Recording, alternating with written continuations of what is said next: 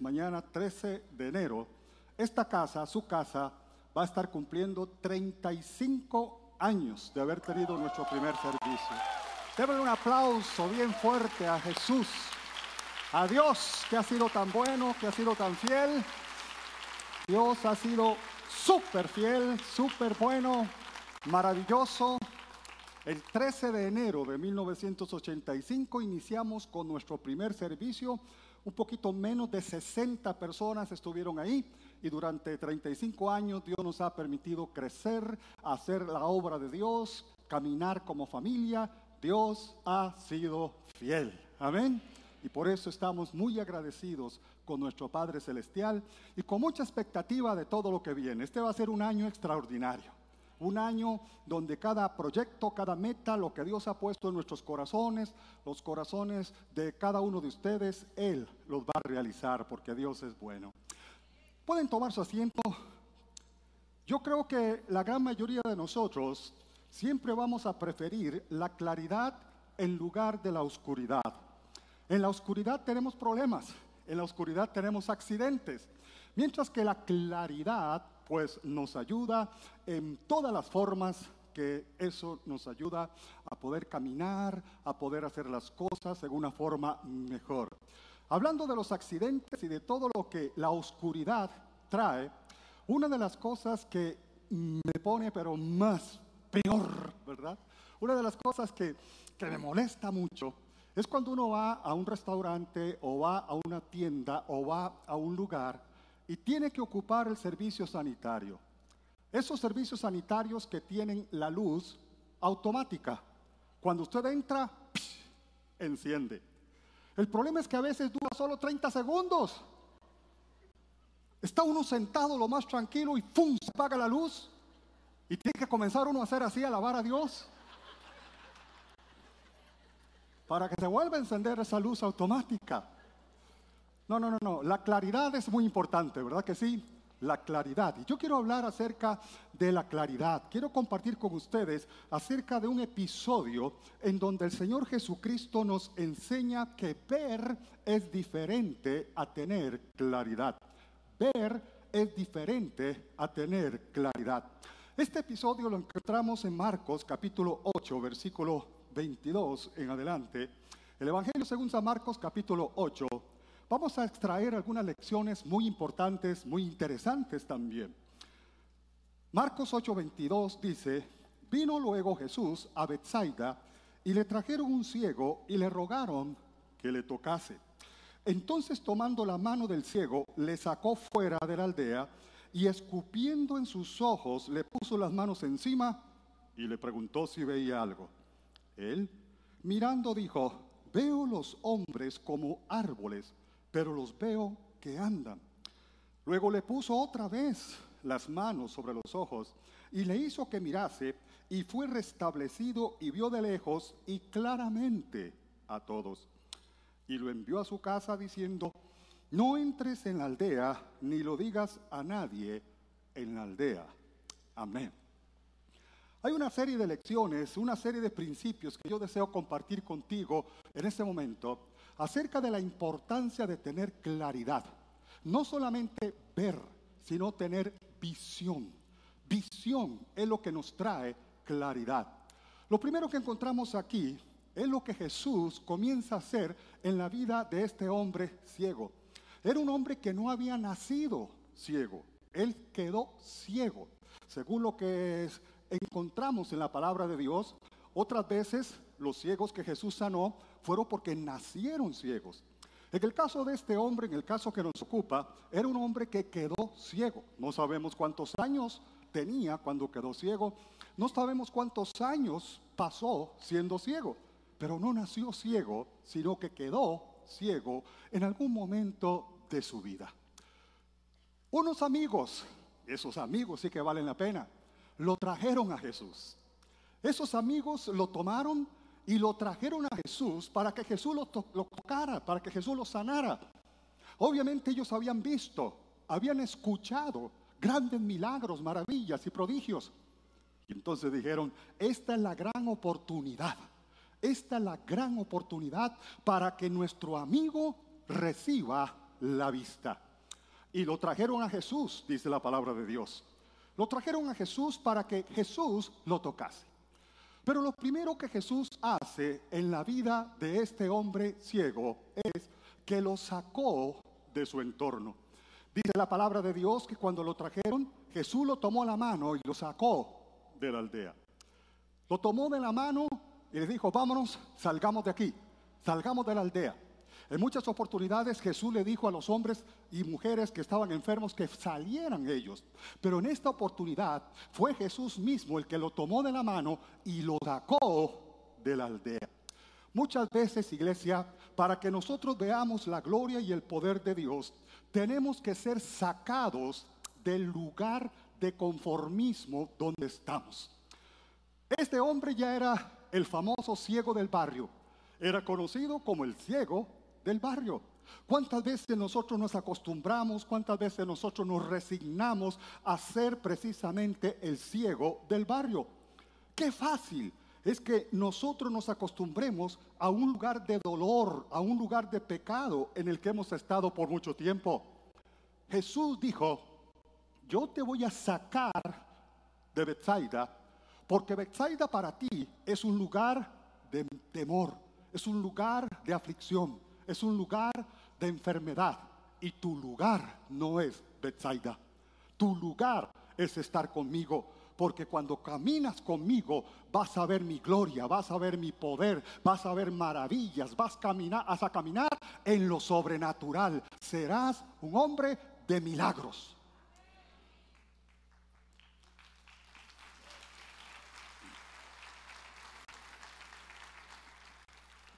Muchas veces Bethsaida se convierte hasta en nuestro lugar de confort.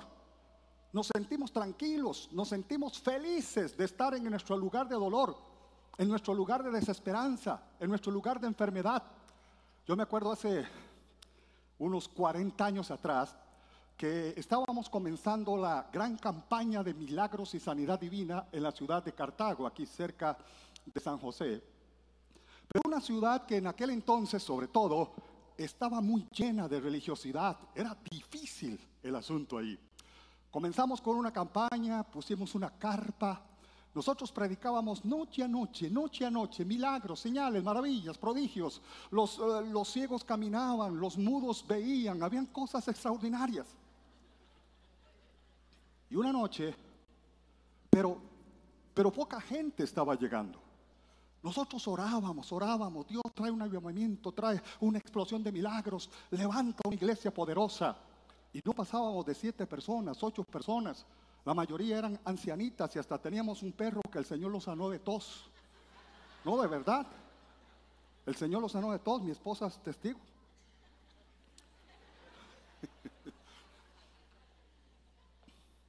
Una noche traen a un hombre ciego.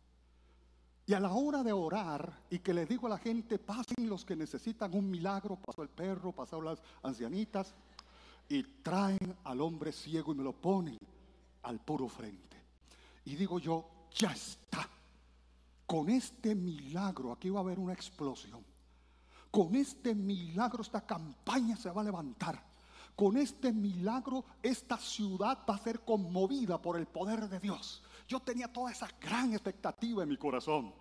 Y le digo al hombre ciego, ¿crees que Dios puede sanarte? Y él dijo, sí. Y le digo yo, ¿quieres que Dios te sane? Me dice, no, gracias, estoy bien así. Me tiró la fe a los talones. Sabes, a veces estamos en un lugar de conformismo. A veces nuestro lugar de confort es que ya me acostumbré al vicio, ya me acostumbré a la enfermedad, ya me acostumbré al problema económico, ya me acostumbré a que mi matrimonio medio camine, ya me acostumbré a eso. Pero lo primero que Jesús tiene que hacer es tomarte de la mano, sacarte de Bethsaida, porque Bethsaida no es tu lugar. Tu lugar no es el lugar de frustración, tu lugar es un lugar de bendición. Con Cristo vas a ver la gloria de Dios todos los días de tu vida. Oh, bendito el nombre del Señor. Lo sacó de Bethsaida, pero también le dijo que no regresara a Bethsaida. no solo lo tomó de la mano y lo sacó de la ciudad, sino que le dijo, no regreses a esa aldea, no regreses a Bethsaida, no regreses al lugar de tu dolor, al lugar de tu turbación. Porque cuando Dios te saca de tu contexto es para que no vuelvas a ese contexto. Cuando Dios te saca de la droga es para que no vuelvas a la droga. Cuando Dios te saca de la frustración es para que no vuelvas a la frustración. Cuando Dios te saca del pecado es para que no vuelvas al pecado. Cuando Dios te saca de Bethsaida es para que no vuelvas a Bethsaida, porque tu lugar no es un lugar de pecado, de vicio, de frustración. Tu lugar es con Cristo caminando día tras día en victoria, en victoria y en bendición, en bendición. Aleluya.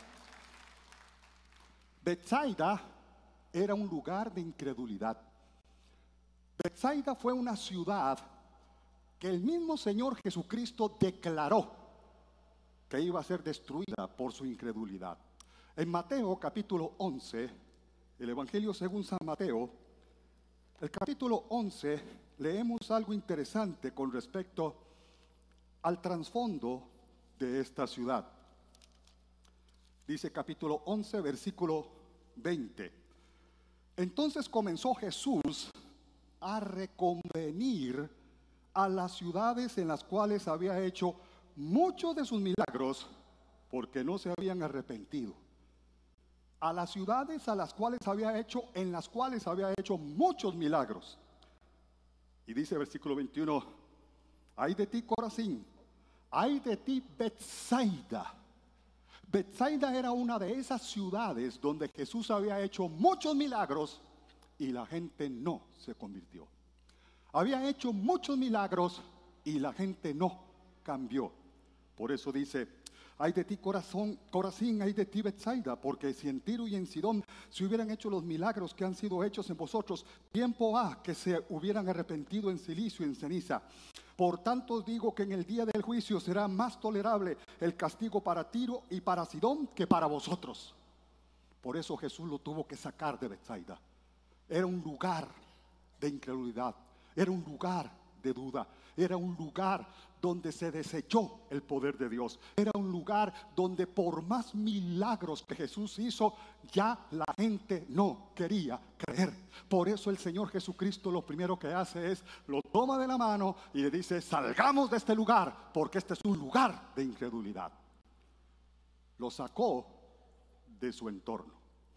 En segundo lugar, en esta historia vemos cómo Jesús hizo lo impredecible. Como siempre, ¿verdad? Jesús nos pega unas sorpresas. ¿Cómo Jesús hizo lo impredecible?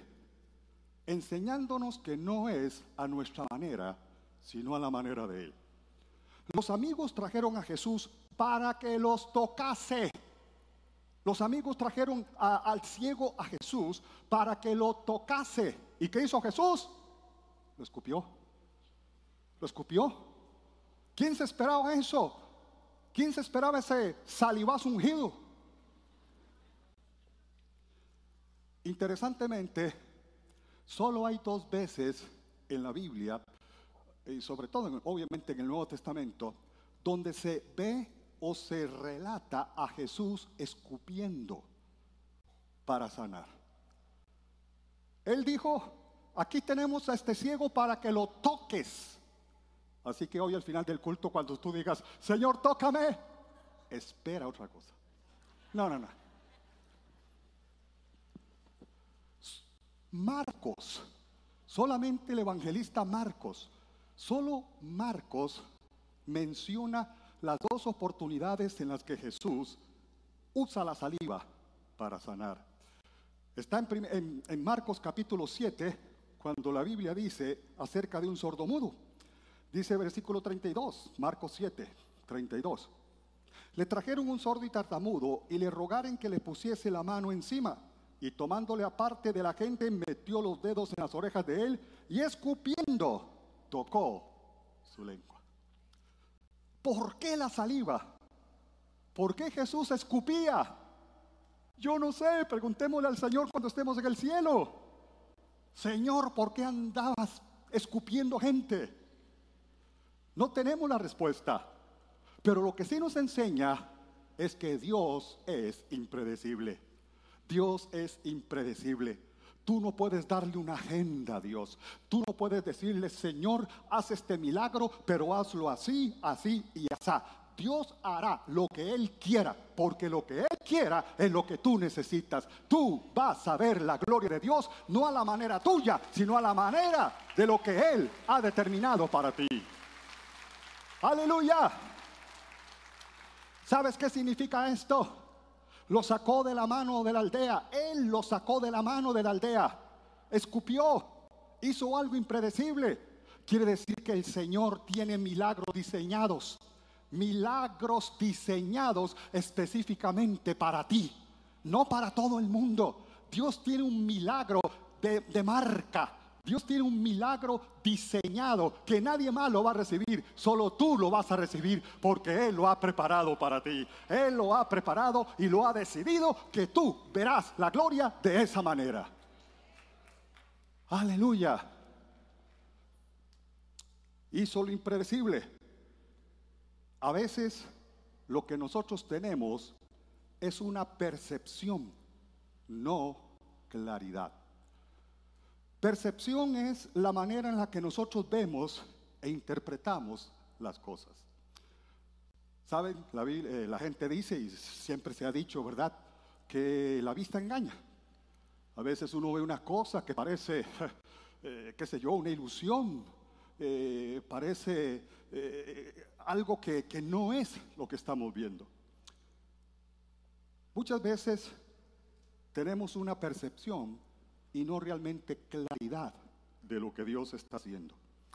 La Biblia dice que cuando el Señor sanó o, tocó al ciego, escupió sobre él, él comenzó a ver, pero sin claridad.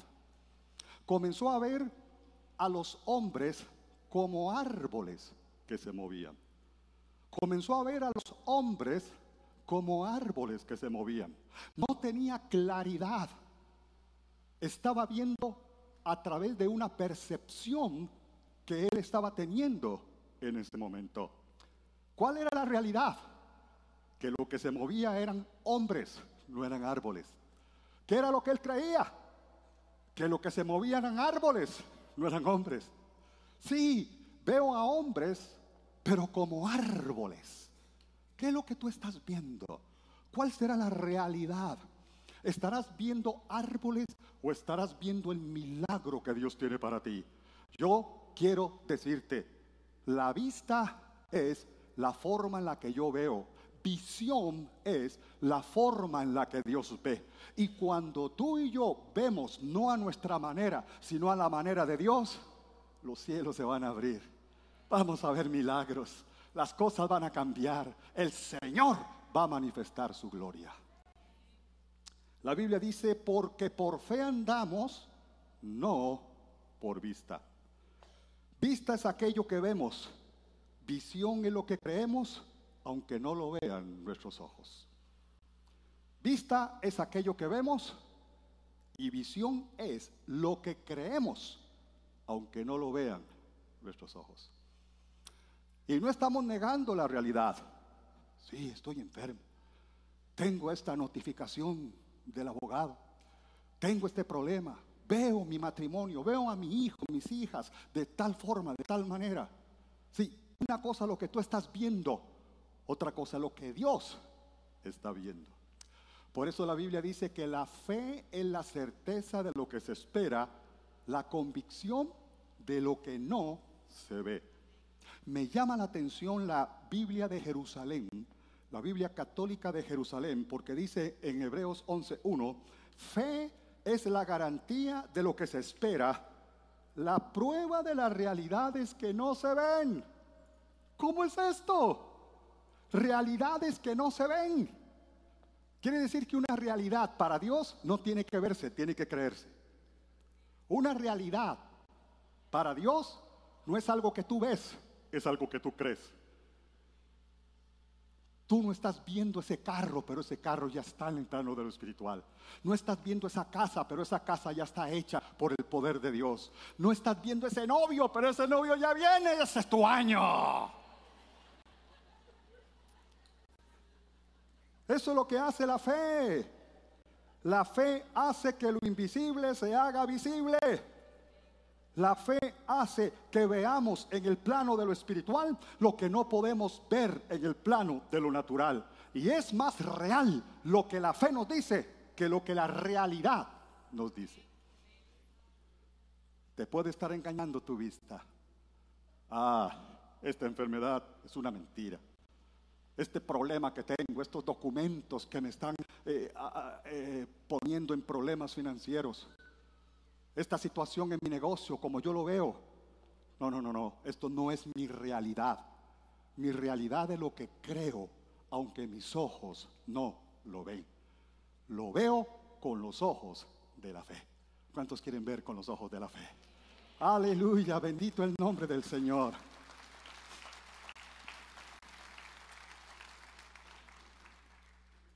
Por eso nosotros tenemos que entender que no es un asunto de lo que percibimos, es un asunto de lo que creemos. La vista es ver como yo veo, la visión es ver como Dios ve y percepción es ver con una correcta perspectiva. Depende de donde tú estás, las cosas se pueden ver diferente. Si yo estoy en ese lado, yo tengo una perspectiva de aquel lugar. Pero si yo me voy al otro extremo, estoy en el otro lado, voy a tener otra perspectiva, voy a ver otras cosas que no veía estando en aquel lugar. Todo depende del lugar donde tú estés. Que tú no estés en el lugar de la duda, que tú no estés en el lugar de la incredulidad, que tu perspectiva no parta de la duda, que tu perspectiva parta de la fe que tú digas, yo no me voy a parar en Bethsaida, yo no me voy a parar en la duda, yo no me voy a parar en la incredulidad, yo me voy a parar en la fe, donde yo sé que todo es posible, porque nada hay difícil para nuestro Dios eterno y todopoderoso. Amén. Lo sacó de su entorno, hizo lo impredecible. Y en tercer lugar, repitió el toque. ¿Qué toque, verdad? Repitió el toque. Este es el único milagro en toda la Biblia donde Jesús lo tiene que repetir. Uy, ¿qué pasó? ¿Le vayó la fe a Jesús? ¿Qué pasó? ¿No estaba cargado? ¿No se había recargado aquella mañana? ¿Qué pasó con Jesús? El único milagro en toda la Biblia donde Jesús tuvo que repetir el toque. Hay algunas lecciones muy importantes en esto. Este fue un aparente primer fracaso de Jesús. Y la Biblia lo narra. La Biblia no lo disculpa, la Biblia no trata de sacar eh, disimuladamente qué fue lo que pasó. Jesús no le echó la culpa a nadie. Esto nos enseña un primer aparente fracaso de Jesús. Pero lo que realmente nos está enseñando es que no siempre las cosas salen bien en el primer intento. Yo no sé cuántas veces tú has intentado ese negocio, esa casa, ese proyecto, esa relación interfamiliar. No sé cuántas veces has intentado esa sanidad. No sé cuántas veces lo has intentado. Pero no todo sucede al primer intento. Por eso la Biblia nos enseña que tú y yo tenemos que ser gente que resiste, gente que tiene una obstinada fe. Gente que no importa que diga, voy a orar la segunda vez, voy a orar la tercera vez. Yo no sé qué es lo que viniste orando el año pasado, pero si este año lo sigues orando, va a venir. Yo no sé lo que has venido orando desde la semana pasada, pero si lo sigues orando en los días que vienen, va a venir. La Biblia me enseña, clama a mí y yo te responderé. Que Dios responde, Dios va a responder. No creas que has fracasado. No creas que te falló la fe. No creas que tienes que rendirte. Ya lloré y no pasó nada. Jesús oró y Jesús le preguntó, ¿ves algo? Jesús le preguntó, ¿ves algo? Y él dijo, veo a los hombres, pero como árboles que se mueven. Pero Jesús le preguntó si veía algo. Y el hombre tuvo que declarar, yo no sé qué es lo que tú estás viendo, pero cuando Jesús te pregunte, ¿qué ves? Tú abre tu boca y declara, no lo que tus ojos naturales te enseñan, sino lo que tus ojos de fe te muestran. Tú ves la gloria de Dios. Donde se ve el fracaso, donde se ve el dolor, yo voy a ver la victoria, yo voy a ver el milagro de Dios. Qué bueno es el Señor. Hizo lo inesperado. Tuvo que repetir ese toco. La Biblia también me enseña que este fue una sanidad gradual. Tuvo que ser en dos partes. Primero Jesús lo escupió, puso sus manos y el hombre comenzó a medio ver. Luego Jesús volvió a poner sus manos y el hombre recobró la vista y dice, vio claramente. Mira lo que dice el versículo 25 de Marcos 8. Luego le puso otra vez las manos. Diga, otra vez. Le puso otra vez las manos. Jesús no se aminaló. Jesús no se apachurró. Jesús no se decepcionó. Jesús dice, bueno, eh, si tengo que poner las manos otra vez, le pondré las manos otra vez. ¿Cuántas veces nosotros al primer intento, como algo no nos sale, nos rendimos? Pero la Biblia dice, hay que resistir, hay que insistir, hay que persistir y nunca desistir. Entonces, otra vez le puso la mano. ¿Qué me enseña el hecho de que haya sido un, ah, un milagro gradual? Que Jesús acomoda la velocidad de su poder con la lentitud de nuestra fe. Jesús sabe que nuestra fe, a la par de su poder, camina muy diferente. El poder de Jesús va acelerado. Nuestra fe va al pasito de la tortuga. Yo creo en mi milagro. Y nos da hasta el otro año. El Señor acomoda la velocidad de su poder a la lentitud de nuestra fe para no dejarnos botados. Le voy a dar tiempo para que crea. Le voy a dar tiempo para que de verdad se ponga de acuerdo conmigo y espere ese milagro que viene de parte de mí.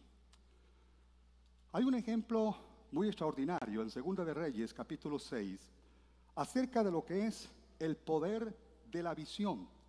Ahora, en la Biblia, visión tiene dos significados. Uno, el propósito de Dios para alguien esa visión, el propósito, el destino de Dios para alguien. El segundo significado es ver con los ojos de la fe. De eso es lo que estamos hablando nosotros, de ver con ojos espirituales. Segunda de Reyes capítulo 6, versículo 14, habla acerca de el profeta Eliseo y su siervo Jesse. No tengo todo el tiempo para compartir la historia, pero el rey de Siria mandó al ejército suyo, el ejército de Siria, rodeó la ciudad donde estaba Eliseo, porque el rey de Siria estaba en guerra contra Israel y quería matar a Eliseo, porque Eliseo siempre sabía, iba adelante de lo que el rey de Siria quería hacer, y entonces ponía en autos al rey de Israel. Y por eso el rey de Siria estaba, pero como los diablos, deseando matar a Eliseo.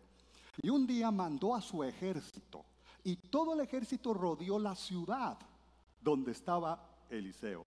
Y esa mañana sucede lo siguiente, versículo 15, segundo de Reyes 6:15. Se levantó de mañana y salió el que servía al varón de Dios, y aquí el ejército que tenía sitiada la ciudad, con gente de a caballo y carros, entonces su criado le dijo, Señor mío, ¿qué haremos? Eliseo le dijo, no tengas miedo, porque más son los que están con nosotros que los que están con ellos.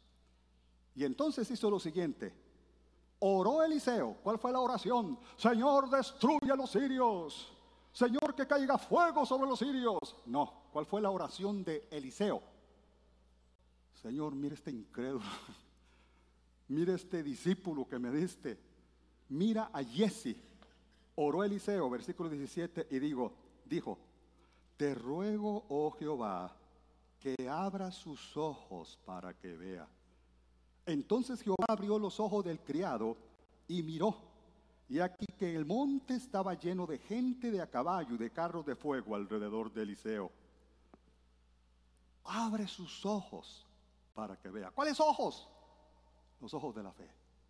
Tú puedes ver con los ojos naturales, pero también necesitas ver con los ojos de la fe. Cuando Dios abre tus ojos espirituales, tú vas a ver un ejército más grande que el ejército que se ha levantado contra ti. Vas a ver una obra de Dios más grande que las obras del diablo que están contra ti. Vas a ver un poder más grande que el poder del enemigo que te quiere destruir, porque más son los que están con nosotros que los que están con ellos. En Él somos más que vencedores. Que Dios abra nuestros ojos. Que Dios abra nuestros ojos de fe. Que Dios abra, porque eso es el poder de la claridad en la visión. Si te despidieron, cree que viene un mejor trabajo. Sí, si, si te robaron el carro, cree que Dios te va a dar uno mejor. Si el novio se fue, ya sabes, viene un muñecazo. Dale gracias a Dios que se fue.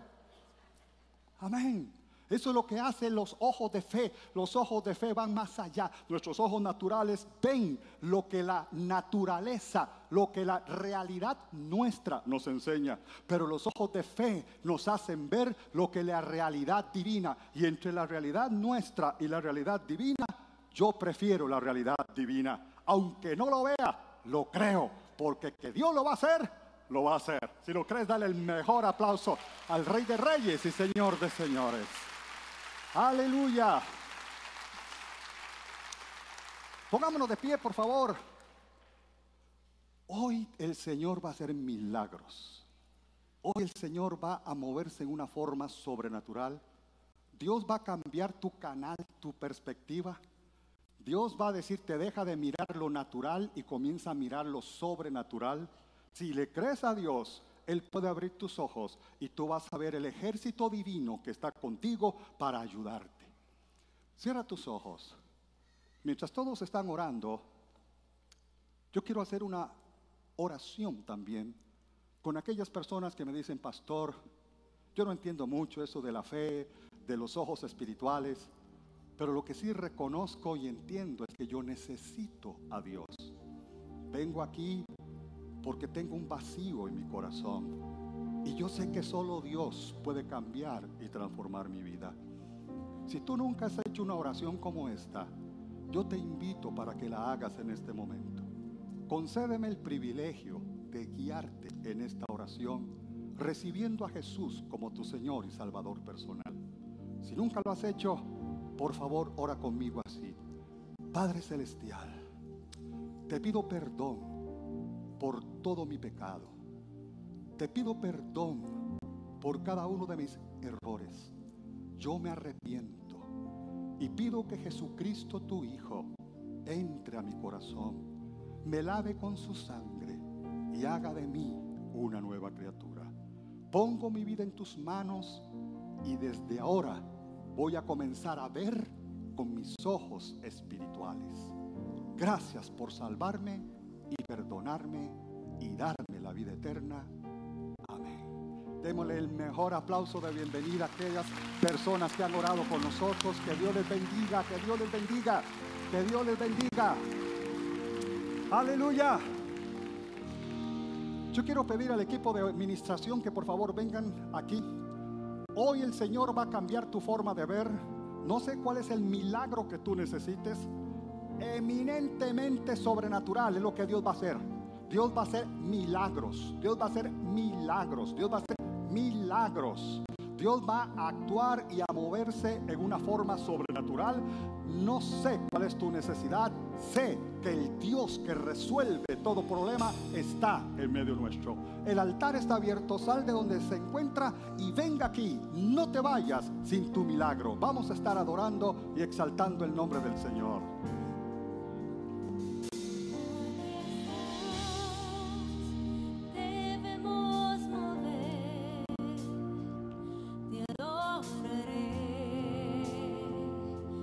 Manos.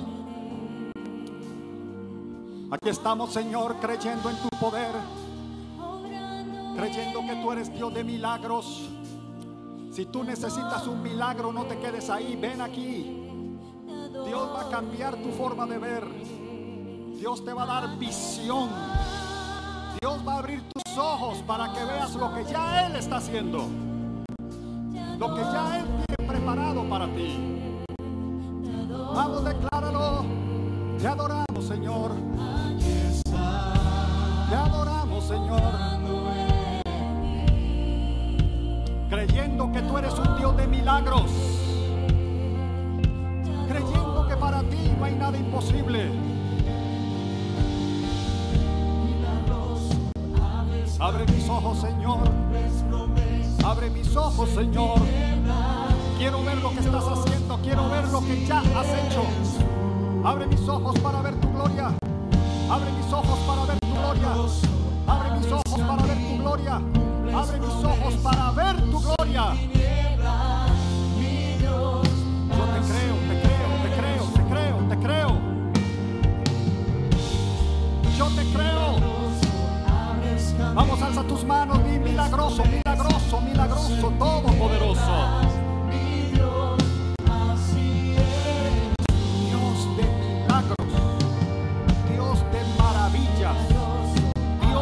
Prodigios, Dios todopoderoso.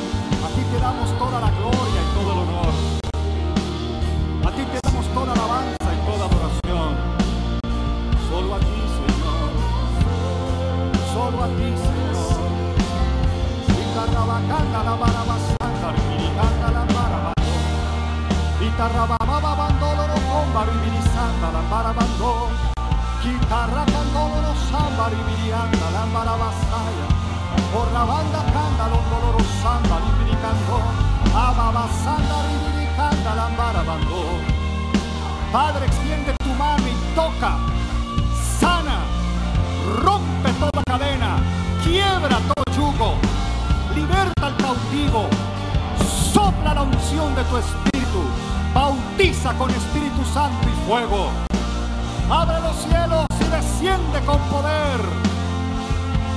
Milagroso, todopoderoso. Que tu mano poderosa sea sobre cada uno de mis amados hermanos. Yo les bendigo en todo lo que emprendan.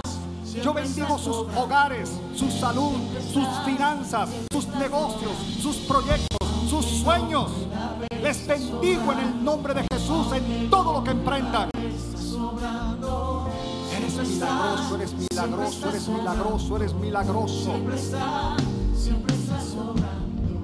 Aunque no pueda ver, estás sobrando. Aunque no pueda ver, estás sobrando. Siempre estás, siempre estás sobrando. Siempre estás, Aunque mis ojos no me lo muestren, mi fe me lo dice. Estás haciendo, lo estás haciendo, lo estás haciendo, lo estás haciendo, lo estás haciendo, lo estás haciendo. Dios, tú lo estás haciendo. Lo veo con mis ojos de fe. Lo veo con mis ojos de fe. Yo veré tu gloria. Sea tu poder, tu mano poderosa sobre cada vida.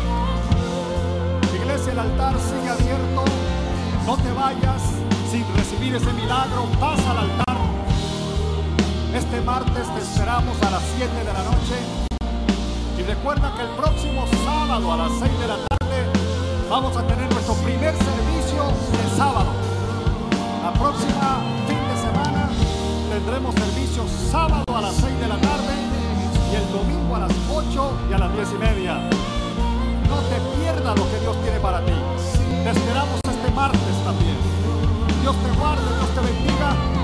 Seguimos con el altar abierto, no te vayas sin que tu vida pueda ser ministrada por el poder de Dios. Ven para que oremos por ti.